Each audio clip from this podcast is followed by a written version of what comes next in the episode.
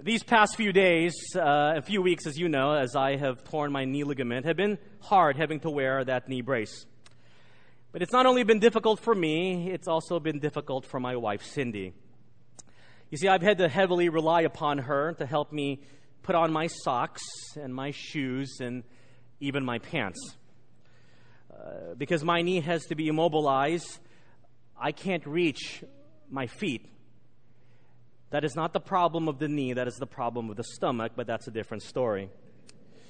Now, most of the time, she happily helps me put on my socks and my shoes. And I know that there are many times that she is tired, and there are times I don't ask her very nicely to help me. However, I have learned in these past few days to ask her nicely. Because if not, she can make my life very miserable. I've come to realize, if I had not known it before, that she has all the power in her hands. She has the power to simply refuse to help me if she is mad at me. She has the power to make putting on a sock very painful. And if I wasn't nice to her or asked nicely, I would be sockless and I would be shoeless this morning. But because I'm wearing socks and shoes, then you know we're good in our relationship. I'm excited to have this knee brace off in about five weeks, but I'm also more excited that I no longer have to be nice to her for five more weeks. Just five more weeks, I have to be nice to her. But it's not easy being powerless. It is not easy to be helpless, uh, to have someone do something for you, and to recognize that the power is in their hands. I've learned in these few days what humility is, patience, learning that I cannot demand anything. Because if I demand, nothing happens. As we continue our sermon series entitled Alone but Not Alone, learning to see the handprints of God, it is appropriate that God has taught me the lesson of seeing His handprint of power as I have to undergo what I'm going through.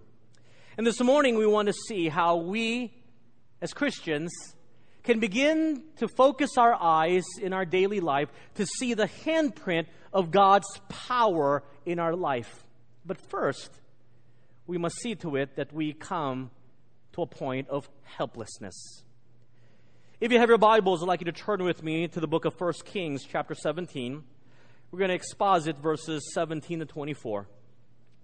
1 Kings chapter 17, verses 17 to 24, as we pick up our study in the life of Elijah. Again, if you're new to the Bible, the book of 1 Kings is in the Old Testament after 2 Samuel and before 2 Kings. 1 Kings chapter 17, verse 17 reads this. Now it happened after these things that the son of the woman who owned the house became sick. And his sickness was so serious that there was no breath left in him. We find out this week that the widow we talked about last week has a son. This is the widow who had provided for Elijah, whom God had given never ending oil and flour. And if you've missed the first two sermons of this series, you can always download it on our website. We find out that her only son in verse 17 has gotten very sick.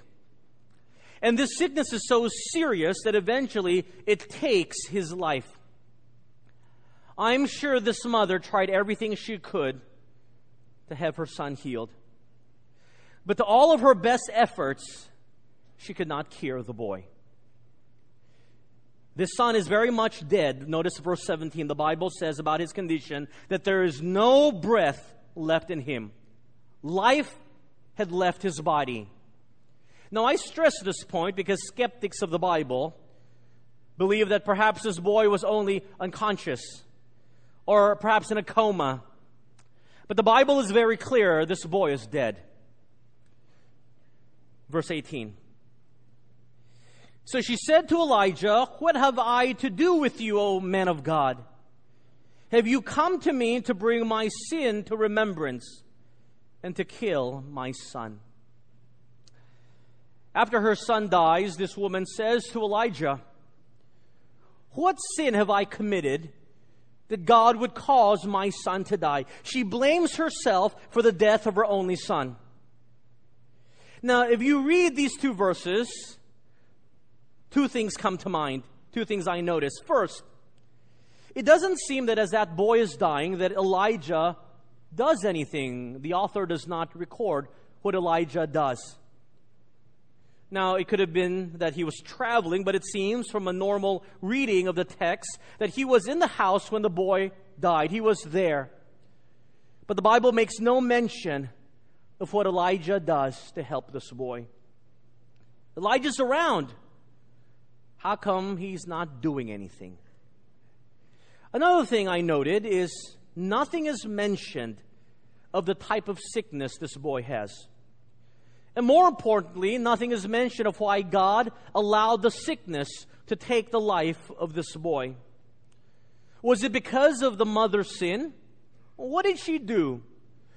What did she do that made her feel so guilty that in verse 18 that the first thing that came to mind was maybe God is punishing me for what I did and took the life of my son? The Bible doesn't answer the great theological question of the reason for the sickness that caused death, although we all want to know. As an aside, let me share with you some theology before we move on. In other places in the scriptures, we find out that sometimes God doesn't explain to us the reasons for why He allows sickness and suffering to occur. Suffering can occur because of God's punishment.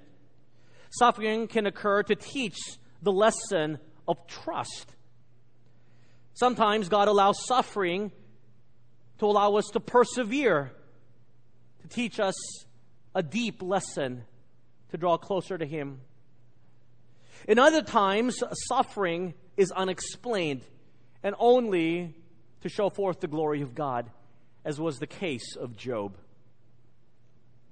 Also, we know from Scripture that when we confess our sins, God, through the shed blood of Jesus Christ, completely forgives our sin. So we ask God for forgiveness then our suffering and our sickness is not because of God's punishment. Now, there are definite consequences to sin. But if a sin has been confessed and forgiven, then the sickness and the suffering we suffer now is not because of God's punishment of a sin. And that's important to note because there are so many people who are sick and they're wondering, maybe this is God punishing me for something I did in the past. God forgives sin. Now, there are consequences to sin, but God completely forgives sin. God is not a vengeful God in that sense. Now, in this passage, the sickness and the reason for sickness is not mentioned, nor are we told why Elijah doesn't seem to do anything to help. It could be that he had prayed for this child, but it is not mentioned. Why are these points not mentioned? I believe these things are not told us because the author wants us as readers to focus on the fact that Elijah and this woman are utterly helpless to prevent this boy from dying. Elijah could do nothing of his own power to save this boy. It didn't matter what this woman did or did not do. The focus is on this boy dying, and both mother and friend are utterly unable to do anything. Why did God bring them to this point of utter helplessness? Why does God bring us to this point of utter helplessness? God often brings us to this condition so that His power can be seen clearly and no other factors can be said to have solved the problem outside of God's handprint of power. You see, unless that boy died, we would have assumed perhaps that human powers or abilities had saved him. If Elijah had prayed, perhaps we would have thought, oh, maybe it's because this woman had a prophet and a servant of God in the house That's why this boy was cured. Maybe I need to have a room for my pastor to live in. I wouldn't mind that. Or perhaps they would have thought, you know what? Maybe it's because of medicine at that time that cured the common cold this boy had, and it didn't get worse. But God wanted to show for God wanted to show himself clear in this narrative, this story. And so this boy died to show forth that human powers and abilities are utterly useless. Because once someone dies, there's absolutely nothing you can do apart from what the living God can do. I remember the story of Pastor Wilbur Chapman when he was in London. He had an opportunity to meet with a man by the name of General Booth. If you know the name Booth, he was the founder of the Salvation Army, who was at that time well past the age of 80. Pastor Chapman listened reverently as this old general spoke of the trials and the, conflicts and the victories he had in establishing the Salvation Army. And then this American pastor asked the general if he would disclose his secret for success. Chapman writes in his biography Booth hesitated a second, and I saw the tears come into his eyes and steal down his cheeks. Then he said to me, I will tell you the secret of my success. It's that God has had all there was of me. God had all of me. There had been more men greater than me. There had been men with greater brains than I, men with greater opportunities. But from the day I got the poor of London in my heart and the vision of what Jesus Christ could do with the poor of London, I made up my mind that God would have all of William Booth there was. And if there is anything of power in the Salvation Army today, it is because God has all the adoration of my heart, all the power of my will, and all the influence of my life. Chapman writes that he went away from meeting with General Booth knowing, and he writes these words that the greatness of a man's power is the measure of his surrender. I've often thought about those words. The greatness of a man's power is the measure of his surrender. The reason God brings us to a point of utter helplessness is so that we will throw up our hands in submission and say, Lord, I can't do it anymore. I can't do this anymore. I can't do it by my own power. There's nothing left except to rely on the power of God. And that's why the greatness of a man's power is proportionate to the measure of his surrender to God. Men and women of faith who do great things in the power of the Holy Spirit are those who have surrendered their life. The more surrender, the more the power of God can be seen in your life. So when we get to this point of utter helplessness, what do we do? Let's take a look. Look at verse 19. And Elijah said to her, Give me your son. So he took him out of her arms and carried him to the upper room where he was staying and laid him on his bed. Notice that Elijah does not invite the mother to come up with him, and the mother somehow does not ask what Elijah is going to do. Elijah simply asks for the little boy. This boy is young enough and small enough that he carries him in his arms and puts him on his bed in the guest room on the second floor. Notice what Elijah does next, verse 20.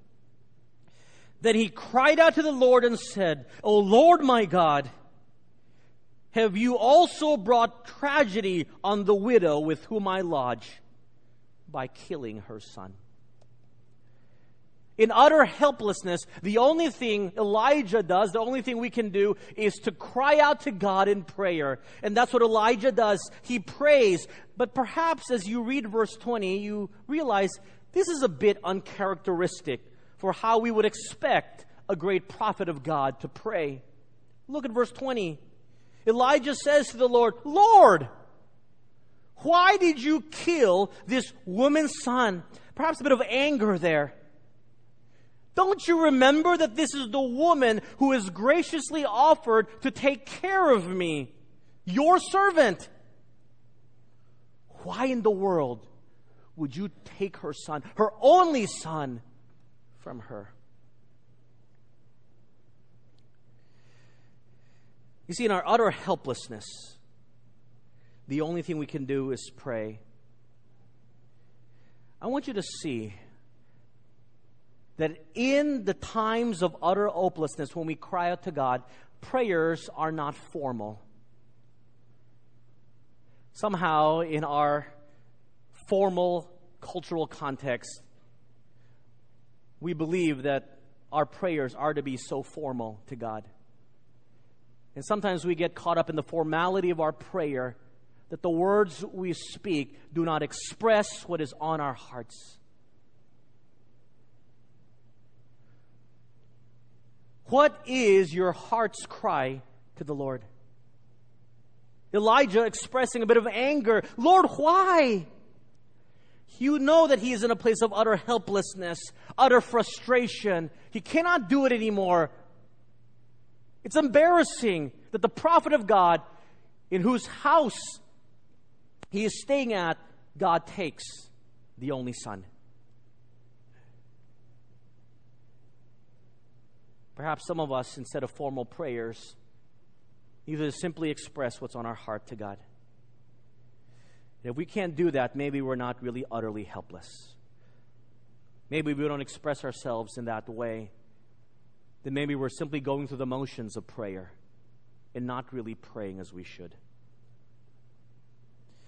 Now, Elijah never lost faith in God. Look how he refers to him in verse 20. O Lord my God, Elijah knows that this is the God, the one true God, who has the power to bring this boy back to life. He acknowledges the one true God, Yahweh. And that's why he continues the prayer in verse 21. Look with me. And he stretched himself out on the child three times and cried out to the Lord and said, O Lord my God, I pray, let this child's soul come back to him. Elijah puts himself over this boy three times as if laying on his hands on him, except this time his body, and prays an impossible request to an omnipotent God. Please let this child live. This is an impossible request. You've got to understand how difficult this must have been for Elijah.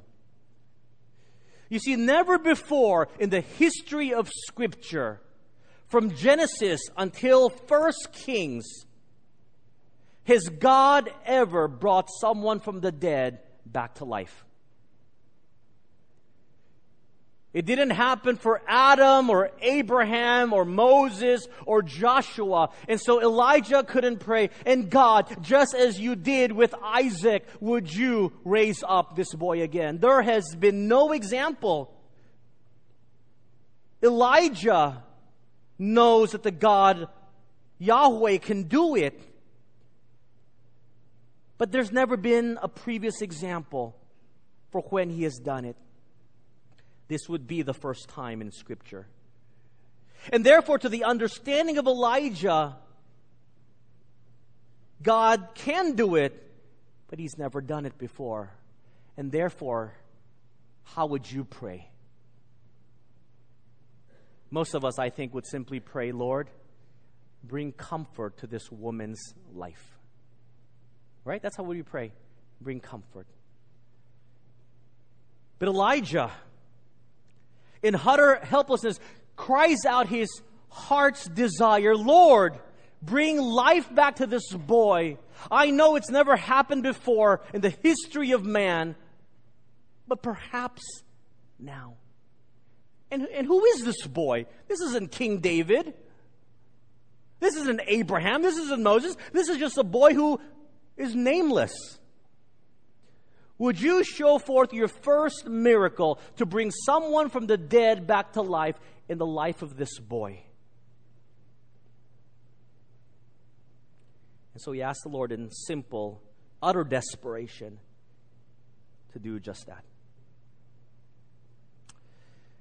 I wonder sometimes do our prayers come from a truly helpless heart brought before an omnipotent, almighty God?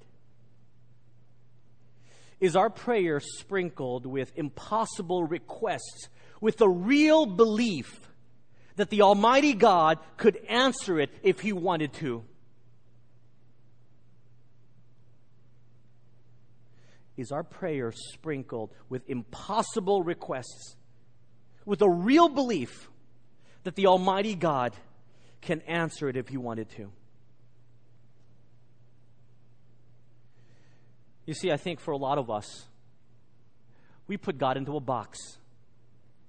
We don't pray the impossible because we don't think that's how He will answer it. But God has never said, based on how you think I will answer your prayer, then pray it. He says, pray and see me work. And so I've had the opportunity to ask people, what are your prayer requests? And I'm not knocking these requests, these are legitimate concerns.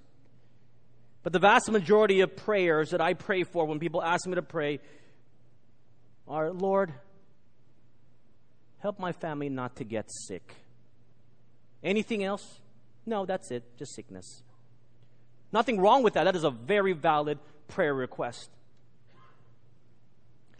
But it seems like God is only the God who keeps away the common cold and viruses. That's who God is. That's God's job to make sure that we don't get colds and bacterial infections and viruses. And He's that God. But is there anything else? Well, Pastor, pray that I will do well in school. Anything else? No, that's it. As if God is your heavenly tutor, which He is. Anyway, He will give you wisdom. But I wonder sometimes, this is my only perception, that I wonder if our requests are so. Because that's still in our purview of control for how we think God can answer those requests. Does that make sense? Why aren't we asking for the impossible? Why don't we ask for God to change my husband who doesn't seem to want to change? Or my stubborn wife who I've told hundreds of times she can't do that, and yet she does. Or what about a parent asking and praying and crying out to God, Lord, change my rebellious teen. I am at my wits' end. I don't know how to handle this kid. Influenced by the culture, has no desire for things that are spiritual, doesn't want to come to church. Lord, I can't do it anymore. Would you do a miraculous work in the life of that child? Do we pray with such passion, an impossible request in our hearts to an omnipotent God who can change hearts? How about praying in the helplessness of who we are for our parents, our Buddhist parents who have said they will never follow Jesus Christ? They will never call upon his name. How many of you fervently pray to an omnipotent God in your helplessness to fulfill that impossible request? No wonder so many people complain. They don't see God at work. And they don't see the power of God displayed. Because they are not praying like Elijah prayed from the heart, direct to the point, foundation by faith. Asking an omnipotent God to do the impossible. Is your prayer like Elijah's prayer, a call to see God's power at work? Can your prayer every morning as you wake up, Lord, may your majesty and your power be evident today in my life? powerful prayers are those that acknowledge our helplessness and recognize the omnipotence of God. Lord, let this child's soul come back to him. What right does Elijah have to ask that? He has no right. To a boy who is nameless, of no consequence, humanly, you may say. Let's see how God works, verse 22. Then the Lord heard the voice of Elijah, and the soul of the child came back to him, and he revived. I want you to do me a favor. I want you to circle that verb in verse 22. I want you to highlight it. I want you to circle the word heard. The Lord heard the voice of Elijah. In verse 22, you have in this one verb a great theological truth God hears our prayers. Imagine that. That the God of the universe would hear the prayers of insignificant me and you. But when we say those words, Dear Heavenly Father, immediately the ears of the Almighty turn towards you. And here's the next words you have to say. Imagine the privilege that that carries. Imagine the access. As I've been reading, everyone has been flying down to Davao. Flights are expensive, hotels are booked to simply get an audience with our president elect, to get his ear. But we don't have to fly off to heaven. The simple words, Dear Heavenly Father, immediately his ear is attuned towards our request. It is a wonderment why we do not pray more. Now, God can choose to answer our prayers as He desires, and He could have chosen not to revive this child, but this time He did. And this child was given life again. You see, the handprints of God's power is most often seen in our prayers.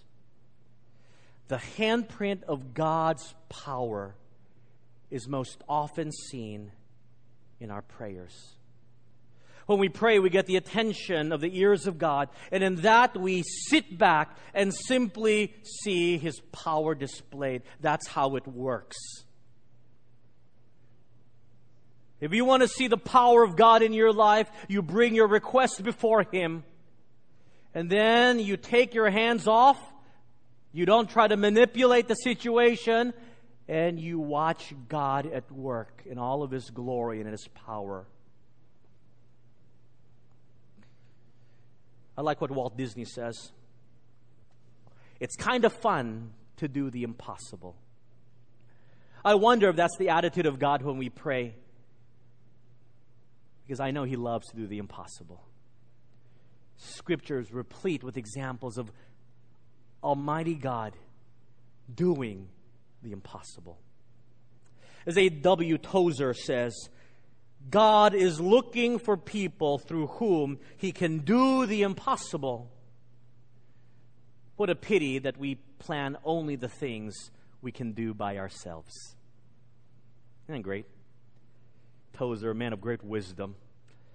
God is looking for people through whom He can do the impossible.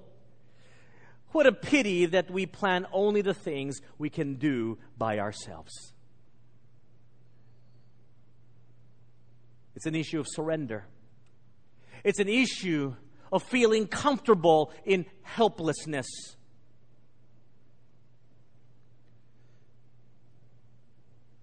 And this amazing display of God's power to do the impossible through prayer is something that Elijah will need.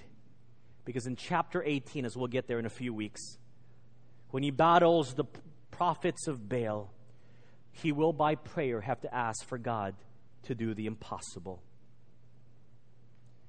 Now, when God answers our prayers, He He does so on His will, not ours. If His will is consistent with our request, then we often say, Well, we saw His power at work. He answered my prayers. When He doesn't answer our prayers according to our desires, but His will, He still answers our prayers, and we can still see His power. It's just a bit harder to see. But you must understand that whenever He answers a prayer according to His will, His power is displayed. Sometimes it's not in the magnificent things. As chapter 19, Elijah will learn, it's not in the earthquake, it's not in the fire, it's in the still small voice, it's in the small things. That God reveals His power when He doesn't answer it according to our will. I learned that this week. As you know, Cindy and I left for Hong Kong last Sunday after preaching and uh, officiating a wedding. We went to Hong Kong uh, to join our life group uh, for their last 40 hours of their trip for fellowship and sharing. They had already gotten there a few days earlier. And we'd all booked our hotels uh, a few months ago uh, to get a great discount rate. And we had all decided and settled on staying in Causeway Bay in Hong Kong, if you're familiar with that area, uh, at a hotel called Butterfly on Morrison. I booked online, as everyone else did, to get that great discount rate. And when Cindy and I got on the airplane, we were looking forward to an enjoyable time with our life group. While we were sitting in the airplane, Cindy asked me, out of the blue, I don't know why, can I see the hotel voucher? She usually trusts me completely, uh, as she should. But this time she asked to see the hotel voucher. I said, Here it is. I pulled it out of my backpack. Here it is. We're staying at the Butterfly on Morrison. She looked at the voucher and she said, No, we're not. We're staying at the Butterfly on Victoria. I said, No, we're all staying at the Butterfly on Morrison. We all booked this place. he says, No, look at the voucher. It says very clearly Butterfly on Victoria. And so before the plane took off while it was on the runway, I quickly vibered a friend. I said, Could you do me a favor? Uh, could you call down to the hotel lobby, tell them about the situation?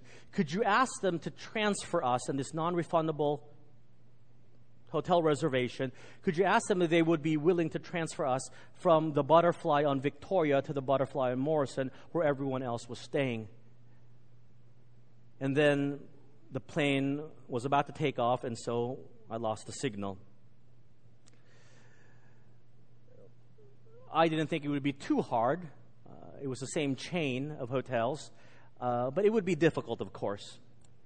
And so my wife and I prayed uh, on the airplane, asking that God would allow for us to be in the same hotel as all the other six couples because I knew that I would be preaching this message this Sunday on the God who loves to do the impossible.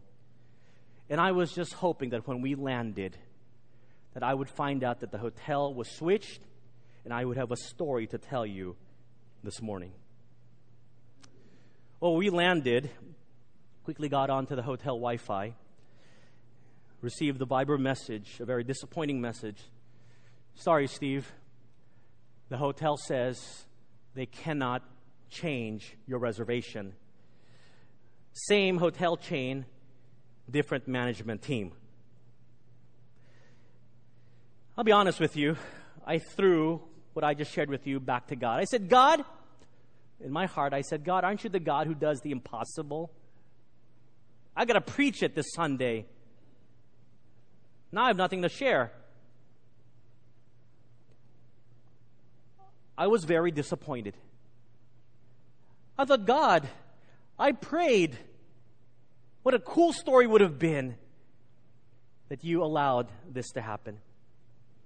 And so, with great disappointment, we took a, a bus to Butterfly on Victoria and we checked in. And as we checked in, the lady said, Sir, uh, we're fully booked. But because we're fully booked, we've taken the liberty, liberty to upgrade you to a bigger room. You know how Hong Kong hotels are very small. We've upgraded you to a bigger room with a king size bed. Okay, thanks. I'd rather switch hotels, uh, but it's still a blessing. And then I asked her, uh, because we were meeting the group late in the evening, I said, Ma'am, could you tell me, as you can see, I'm in a knee brace, uh, my walk is limited. Uh, can you tell me how far is the MTR stop? And this was her reply to me. She said, Sir, you have chosen the right hotel. Out of all the butterfly chains in Hong Kong, this hotel is the closest one to the MTR stop at only a two minute walk. And I said, Well, how far is it from the MTR to the Morrison Hotel? She told me it is a 15 minute walk. Then I understood. You see, God displays his power in prayer, but just not my will, but his will. That he would allow me months before to make a mistake booking the wrong hotel because he knew in his sovereignty that I would tear my knee ligament and so that he made me make a mistake to put me in a place only two minutes away from the subway. And to be in a hotel that was overbooked so that I would be upgraded to a, a room big enough to stretch out my legs. If you do not see the handprint of God's power displayed in that, then I don't know what you're looking for. I realize that is the truth. God's power at work in our prayers. Do you want to see God's handprint of power? You can see it every day in your life. You need to pray for it. The response, verse 23 and 24. And Elijah took the child and brought him down from the upper room into the house and gave him to his mother. And Elijah said, See, your son lives. Then the woman said to Elijah, Now by this I know that you are a man of God, and that the word of the Lord in your mouth is the truth. I've always wondered why the mom never went up to see what was happening in the room. I've always wondered why Elijah never invited her up. I genuinely believe that Elijah didn't know if God would bring the son back or not. Notice in verse 19, Elijah never promised the mother that he would bring the boy back to life. Elijah said, Give me the boy, and left the results into the hands of God in our prayers, we do not demand of God. We have no right to demand of Him anything. We can appeal, we can pray, but we do not demand. But when we ask of our sovereign, loving God, let me see your power at work. Oftentimes, He is more than ready, willing, happily to show it. That's the very story of this church. We're not worthy and deserving of what we've experienced these past 10 years in a revival. Because if I know the history of this church, which I do, we've really messed it up. But we appeal to God in prayer, Lord, let us see revival again. And God says, You step back and you begin to see me at work. It is, the, it is in the impossibilities that we see God's handprint of power in our prayers. And the response of this woman dead son goes up, living son comes down. This woman proclaims, acknowledging that God is powerful and living, and that his servants are able to serve as a channel of his blessings. And notice at the end of verse 24, she acknowledges that it is, it is the Word of God that is truth, not the words of man. You see, the focus is not on Elijah, the focus is on the power of God, the Word of God exhibited through Elijah. Sometimes we miss the point. Sometimes we think that the power of God is only defined by the results answered prayers. Answered prayers that is of our will. But the power of God is not often seen in the results. The power of God is seen in the process. Understand that. The power of God is not seen often in the results. It can be seen. But the power of God in our lives is seen in the process of how we find ourselves helpless, acknowledging and calling for the help of the one who is almighty and omnipotent. Don't miss the point. If we have seen something, may we ascribe it to the power of God. You see, the response is to be strengthened of faith, to believe with greater intensity. There's a lot of people who experience the power of God. They look at the results, they say, Thank you, God, and they move on with their regular Christian life. No strengthening of faith, no deeper walk with God. And so that's why it's not result oriented. The power of God is made manifest in the process of a helpless man coming alongside, hand in hand, with an omnipotent God every day, seeing Him get us through another day. The fact that you are who you are and have what you have is not simply His grace in your life, it is His power to do an amazing work in your life. Do you see the power of God's handiwork in your life every day? And if you still can't think of one, remember the cross. Remember what Jesus Christ did on your life, that every day you have an evidence that you stand redeemed, that you are saved from the realities that you deserve hell. That is the power of Christ over death. And that is imprinted in your life every day. Do you live in the victory of a Christ who is alive and has made you alive?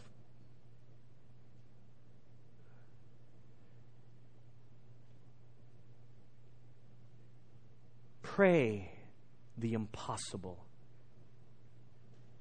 and watch God at work. Let's pray. Lord, thank you for your word. A simple story that for many of us we take for granted and throw away. But when we look through heaven's eyes, it is a powerful story of your omnipotent power. Bring us to a place of helplessness, everyone in humility, so that we can throw up our hands and cry for help. May this church and the people of this church know how to pray for the impossible for husbands and wives and children and families and businesses and friends whatever they may be. And let us watch in wonderment at the power of God working in our lives every day. In Jesus' name we pray. Amen.